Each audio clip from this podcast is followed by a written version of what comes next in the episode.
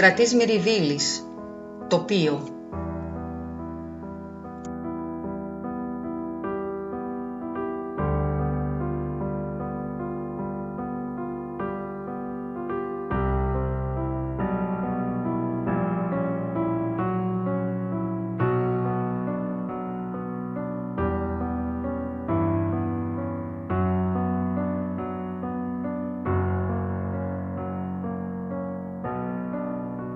Η έρημη κοιλάδα από πολύ ώρα περίμενε το φεγγάρι να έρθει, να γεμίσει τη μοναξιά της. Ήταν μια κοιλάδα στενόμακρη και σπανή, κατοικημένη από ίσκιους χωρίς έκφραση, που σάλευαν μονότονα και νοθρά, σπρωγμένοι από το φως που του ζωντάνευε τις σύντομες στιγμές, πάνω από τούτο το βαθύ στενάδι. Από τη μια και από την άλλη έκλειναν τον ορίζοντα δύο αράδες σκυφτά χαμοβούνια από σκουριασμένη ασβεστόπετρα, σαν γιγάντια προκατακλυσμικά πρόβατα με ακάθαρτο μαλλί, που πέτρωσαν και απόμειναν εκεί μαρμαρωμένα, το ένα πίσω από το άλλο, με τη μούρια κουμπισμένη στη γης. Κάποτε θα τρέχει εδώ νερό και όλα τούτα θα παρηγοριούνταν από ξεχασμένα να το βλέπουν να κινείται ολοζώντανο και να τραγουδά στο μάκρο της κοιλάδας. Μπορεί κιόλας να φύτρωνε πλάι στο ρέμα τρυφερή χλώη για ταπεινά λουλούδια με λογής χρώματα Τώρα δεν απόμειναν παρά ένα στρώμα γαλαζοπά χαλίκια που είχαν ξεχάσει πια το δροσερό χάδι που τα στρογγύλευε χρόνια. Έτσι όλα περίμεναν από πολύ ώρα το φεγγάρι. Και το φεγγάρι ήρθε. Στην αρχή ψήλωσε το χρυσό φρύδι του πίσω από το χαμοβούνι να αγναντέψει τι γίνεται. Κατόπιν σιγά σιγά σερνάμενο ανέβηκε στη ράχη. Στάθηκε μια στιγμή ακουμπισμένο εκεί, κατόπιν αψήλωσε ανάλαφρα και σηκώθηκε μετέωρο l'ambrò.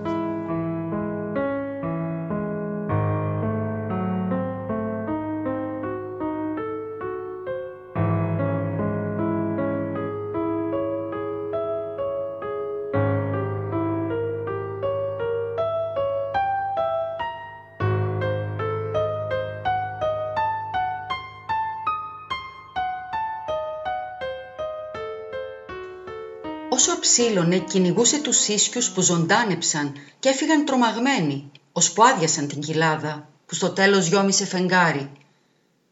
Το κρύο φως έτρεχε από παντού, καταράχτης από σιωπή. Χινόταν από τις άσπρες πλαγιές δίχως αφρούς και παφλασμό, δίχως ήχο, παχύ και διάφανο σαν το λάδι, έτσι σκέπασε κάτω από το χρυσό τέλμα του το στενό κάμπο, τα διανά φαράγγια, τις οξιές και τις λίγες ατροφικές πιπεριές που είχαν κρεμασμένα τα νάρια μαλλιά τους στο μάκρος της σιδεροδρομικής γραμμής. Αυτές οι ράγες βγαίνανε δίδυμη μονοτονία πίσω από το πρώτο χαμοβούνι, σερνότανε σ' όλο το μάκρος μέσα στην κοιλάδα, ώσπου πήγαιναν και χάνονταν μέσα στο μαύρο στόμα του τούνελ που τις κατάπινε φεγγάρι της υπογράμμιζε σε μερικές μεριές ή τις γάνωνε με ψεύτικη επαργύρωση.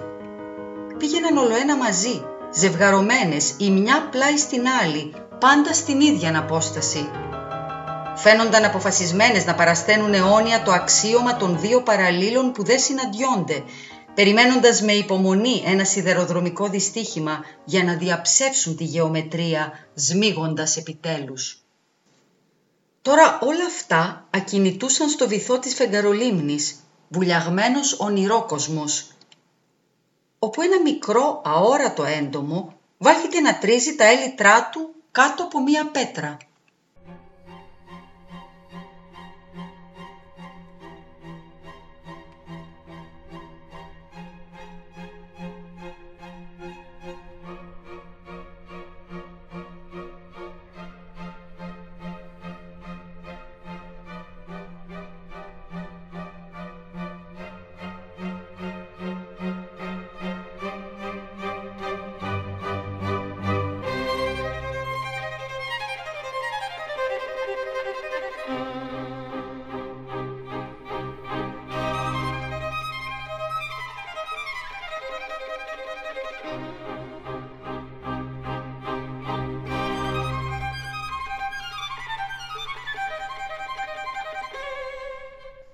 Ήταν μια πέτρα μικρή, ίσα με μια γροθιά. Μέσα στο φως της ημέρας θα ήταν γαλάζια, λουλακιά γαλάζια, με μια κόκκινη φλέβα στην καρδιά, ψηλή σαν μια μεταξωτή τρίχα. Κανένα τριζόνι θα ήτανε.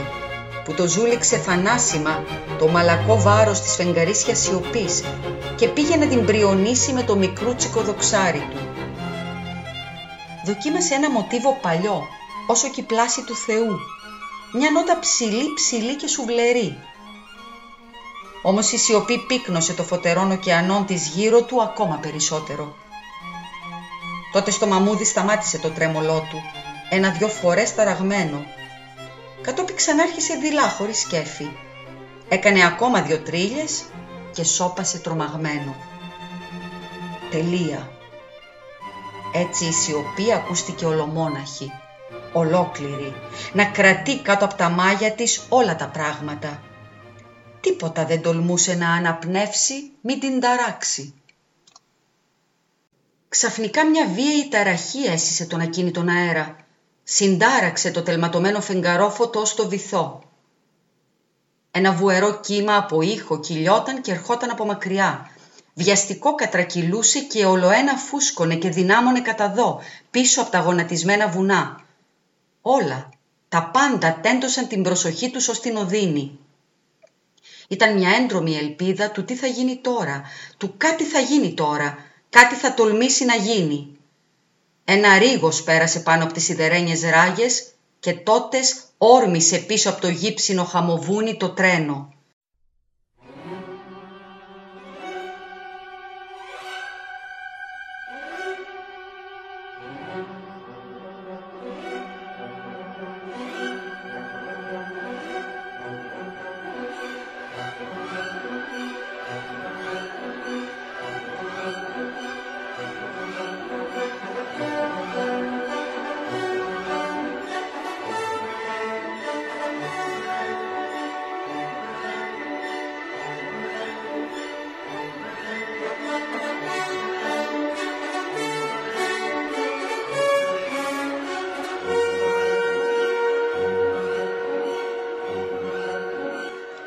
Χύμιξε μέσα στην κοιλάδα ασυγκράτητο τέρας, οργισμένο από τη φοβερή δύναμη που βόγκαγε κλεισμένη στα τσαλένια σπλάχνα του και το έκανε να τρέμει σύγκορμο.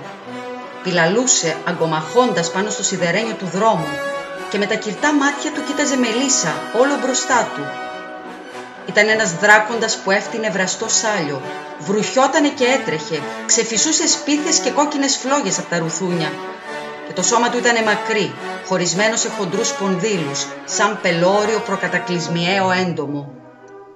Η κοιλάδα συνταράχτηκε από τον αχό και τον αντίλαλο. Το φεγγάρι βούλιαξε μέσα στους καπνούς. Τα χαμοβούνια τρέμανε και οι άρρωστες φιλοσιές των παραταγμένων δέντρων σάλεψαν βίαια στο πέρασμά του. Πήγαν κι ήρθανε με τη λυκνιστική κίνηση που κάνουν τα ενάλια φυτά, όταν ένα τέρας του βυθού περάσει σύριζα, σαρώνοντας με τις δυνατές φτερούγες το βαρύ νερό. Οι αδιανές λαγκαδιές ξαναβρήκαν τις χαμένες φωνές τους και αλάλαξαν δοξαστικά πίσω από το τρένο που διάβαινε, τρέμοντας από δύναμη. Όμως εκεί στην άκρη ήταν πάντα διάπλατα ανοιχτό το μαύρο στόμα του τούνελ, που ούτε το φεγγάρι δεν τόλμησε να προχωρέσει εκεί μέσα. Αυτό, σιωπηλό πάντα, σκοτεινό, διάπλατα ανοιχτό, δεν περίμενε τίποτα άλλο παρά το τρένο. Το ρούφηξε, το κατάπιε και πάει. Την ώρα που χανόταν μέσα στον μαύρο καταπιώνα του, το τρένο πάτησε μια τσιριξιά τραγική. Ήταν ένας ολολιγμός μακρύς, ξεσυρτός, που ελοένα αδυνάτιζε, που σκόρπισε τη φρίκη μέσα στην κοιλάδα. Τούτη τη φωνή τη φοβερή την ξανάσυρε κατόπι του όλη η κοιλάδα. Την πήρανε όλες οι λαγκαδιές και την ξανά η μια στην άλλη. Την αναστέναξαν όλα τα χαμοβούνια, ώσπου ξεψύχησε πολύ μακριά το μυρολόι τους. Έτσι όλα μπόρεσαν και κλάψανε το δικό τους καημό με τούτον τον ξένο θρήνο.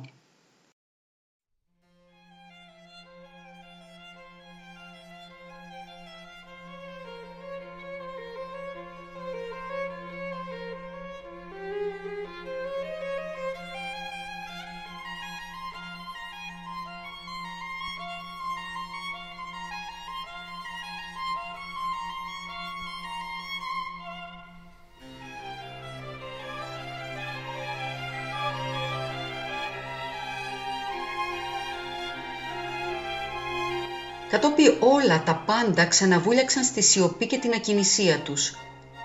Όλοι οι αρχοί κατάκατσαν, όλες οι ελπίδες έσβησαν και το φεγγάρι άπλωσε πάλι πάνω τους στην ακίμαντη λίμνη της φωτερής του λάσπης. Μέσα στον αέρα πλανήθηκε για λίγο θλιβερή η μυρωδιά της ζεστής τάχτης που κρύωσε και διαλύθηκε. Ο ύπνος κάθισε πάνω σε όλα, βαρύς, ακίνητος, σαν αρρώστια που ναρκώνει και μαραζώνει. Οι πιπεριές, οι οξιές αποκοιμήθηκαν όρθιες, ριζωμένες ισόβια μέσα στη γη, δεμένες με τα καταχθόνια παλαμάρια της ρίζας τους.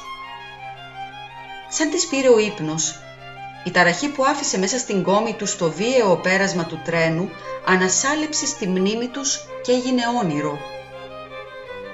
Τα δέντρα ονειρεύτηκαν πως η γη ξαμόλυσε τα δεσμά τους. Ανασάλεψαν, λέει, οι φιλοσιές τους. Έγιναν πλατιές φτερούγες πράσινες, γεμάτες δύναμη και θέληση. Κινήθηκαν τάχα, έσπρωξαν τον αέρα και ανασηκώθηκαν ανάλαφρα μέσα στο φως, ξελευθερωμένα από τα δεσμά της γης. Έτσι υψώθηκαν χαρούμενα μέσα στο ελεύθερο γαλάζιο διάστημα. Σηκώθηκαν και φύγανε από την άρρωστη κοιλάδα του φεγγαριού. Ανέβηκαν ψηλά ψηλά, πάνω από τα πιο ψηλά βουνά, ώσπου αντάμωσαν τα σύννεφα, που κάποτε στα έβλεπαν να περνούν πάνω από τα κεφάλια τους βιαστικά, χαρούμενα, με ανοιχτούς στον αγέρα όλους τους χρωματιστούς των φλόκους. Και τα σύννεφα σταμάτησαν, λέει, για λίγο το ταξίδι τους, σταμάτησαν και κούρνιασαν στα κλαδιά τους να ξαποστάσουν.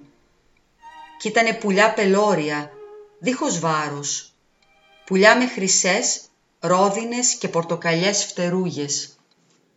Ήτανε το όνειρο από την αλωτινή θύμηση, που είχε απομείνει μισόσβηστη μέσα στα χοντρά, στα βαριά, τα ριζωμένα κορμιά τους.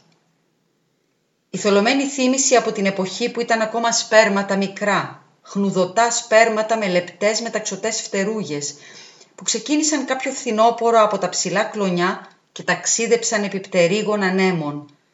Πετούσαν από εδώ και από εκεί, ορμητικά, ερωτικά, ανήσυχα. Πετούσαν πασίχαρα, ανάερα, αδέσμευτα και ήταν μόνο το θεϊκό φύσιμα της λευτεριάς που τα κυβερνούσε. Ποιος δεν έχει νηρευτεί ένα ζευγάρι αλωτινές φτερούγες που σιγά σιγά έγιναν ρίζες και σκοινιά; Ρίζες και σκοινιά.